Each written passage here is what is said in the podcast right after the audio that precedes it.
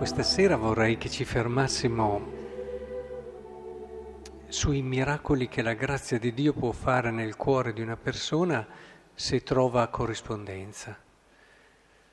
Questo perché Paolo era sicuramente una persona che doveva essere anche fredda, doveva anche non guardare troppo a chi aveva davanti per fare quello che faceva prima della conversione probabilmente aveva nel suo cuore quello che viene fuori da questa lettera, ma eh, non era ancora fiorito. Eh, immaginatevi uno che perseguita, uno che autorizza l'uccisione di persone solo per un credo religioso. Doveva avere sicuramente una certa anche fermezza e durezza. Però, però quello che leggiamo qui ci fa vedere la grande trasformazione che la grazia di Dio può fare nel cuore di un uomo nel momento in cui questo la lascia agire. State a ascoltare con che, con che tratto, con che delicatezza, con che stile parla a queste persone. Fratelli miei, sono anch'io convinto per quel che vi riguarda, che voi pure siete pieni di bontà.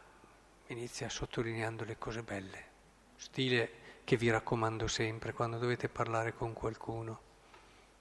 Non è solo elegante, è anche efficace, perché quando cominciate parlando e cercando voi stessi le cose belle in chi hai davanti, eh, si arriva molto di più al cuore della persona colmi di ogni conoscenza e capaci di correggervi l'un l'altro.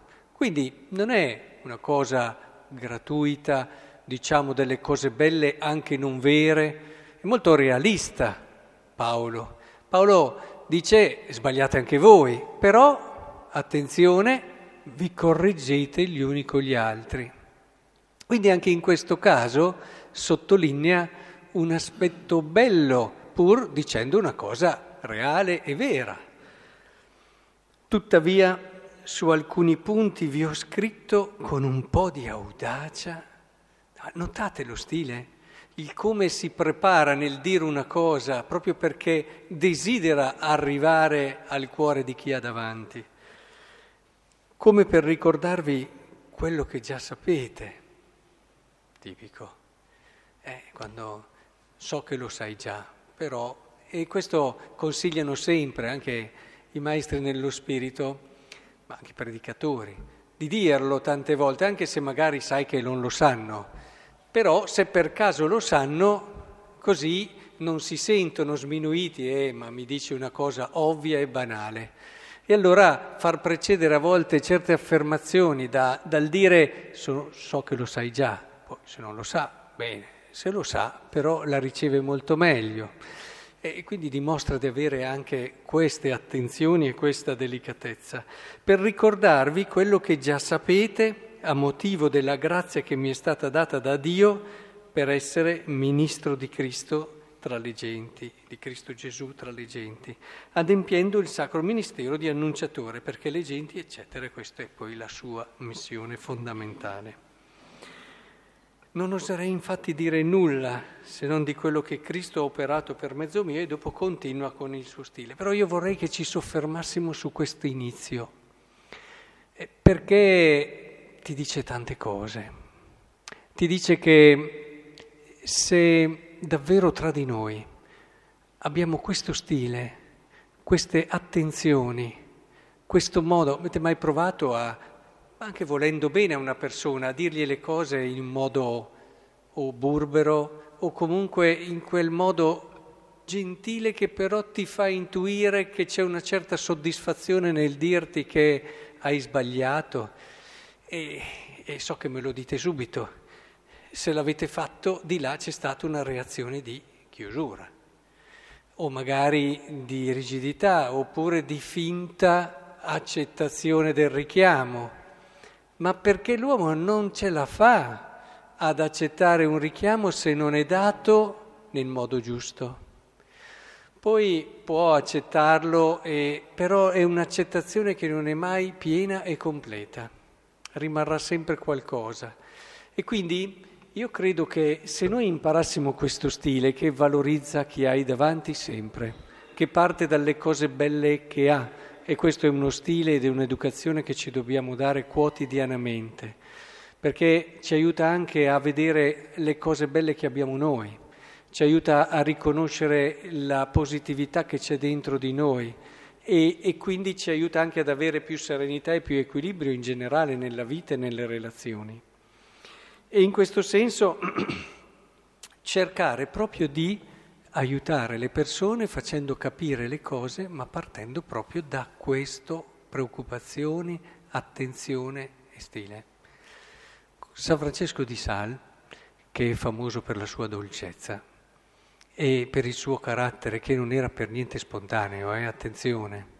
È vero che lui diceva il Signore mi ha dato questo dono, però eh, si racconta che quando è morto gli hanno trovato un fegato spappolato anche dalla fatica e dallo sforzo che faceva ad essere a volte anche virtuoso, dolce, accogliente, anche quando magari dentro di lui tutto si rivoltava.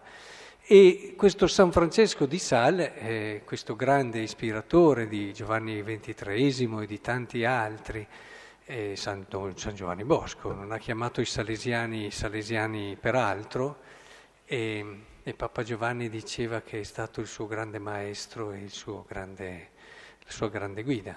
Direi uno dei più grandi padri spirituali che ci siano mai stati, e, e vescovi, e anche predicatori, perché al suo tempo c'era eh, il protestantesimo che avanzava e, e lui riusciva tante volte con la sua predicazione a evidenziare certe incongruenze e limiti, sempre con il suo stile dolce e avvincente.